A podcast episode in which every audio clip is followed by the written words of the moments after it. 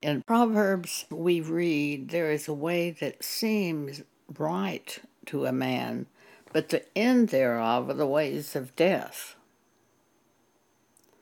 That's Proverbs 14:12. It is God who shows us life. And in our heart, in the Holy Spirit, truth. Psalm 16:11 Thou wilt show me the path of life, and in thy presence is fullness of joy. At thy right hand there are pleasures forevermore. The paths of life. What is the path of life? We read it in the Bible all the time the path of life and the path of death. If we go this way, we'll have life and joy. And if we go this other way, we will have death.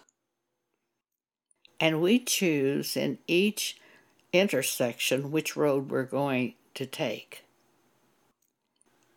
In Psalm 16, verses 8 and 9, Path of Life, I have set the Lord always before me.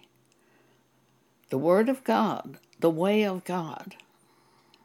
Because He is at my right hand, I shall not be moved.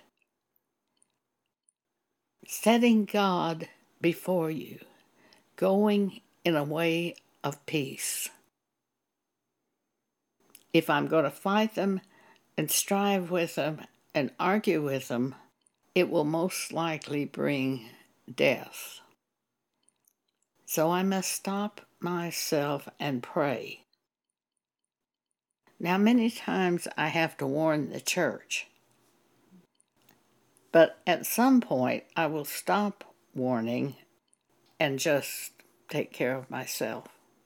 When a church person shows me they have set their feet in the way of death. I have set the Lord always before me. When I get up in the morning, I'm often saying, God, fill my day. It's a blank slate each morning, usually.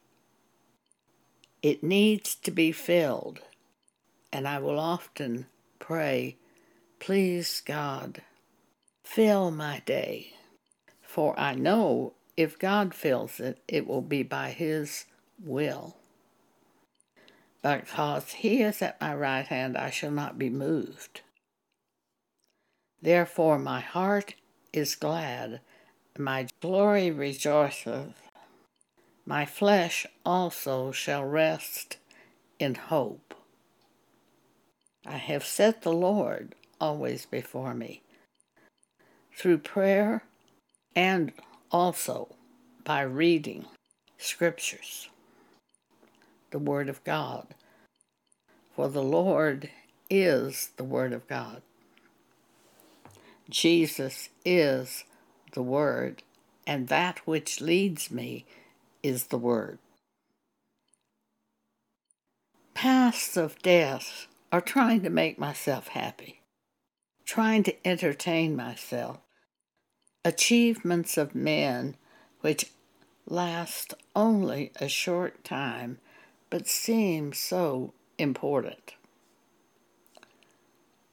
Seeking the praise of men will destroy you.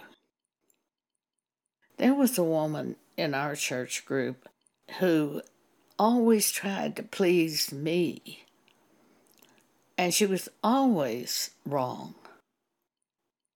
But when she stopped doing that and tried to please God, she was always right. Proverbs 18:21 Death and life are in the power of the tongue, and they that love it shall eat the fruit of it. What do you love? Death or life? When you turn on the television, what are you looking for? What makes you happy? Death or life? I know the ways of the world are death. And when I see someone going that way, it doesn't make me happy. It causes me to be sad. And so often that's what you see is death. It's very hard to find anything that has real life in it when you turn on television. That which we seek, that which we enjoy, especially in private, shows us what we are. Thank you for allowing me to speak this to you today.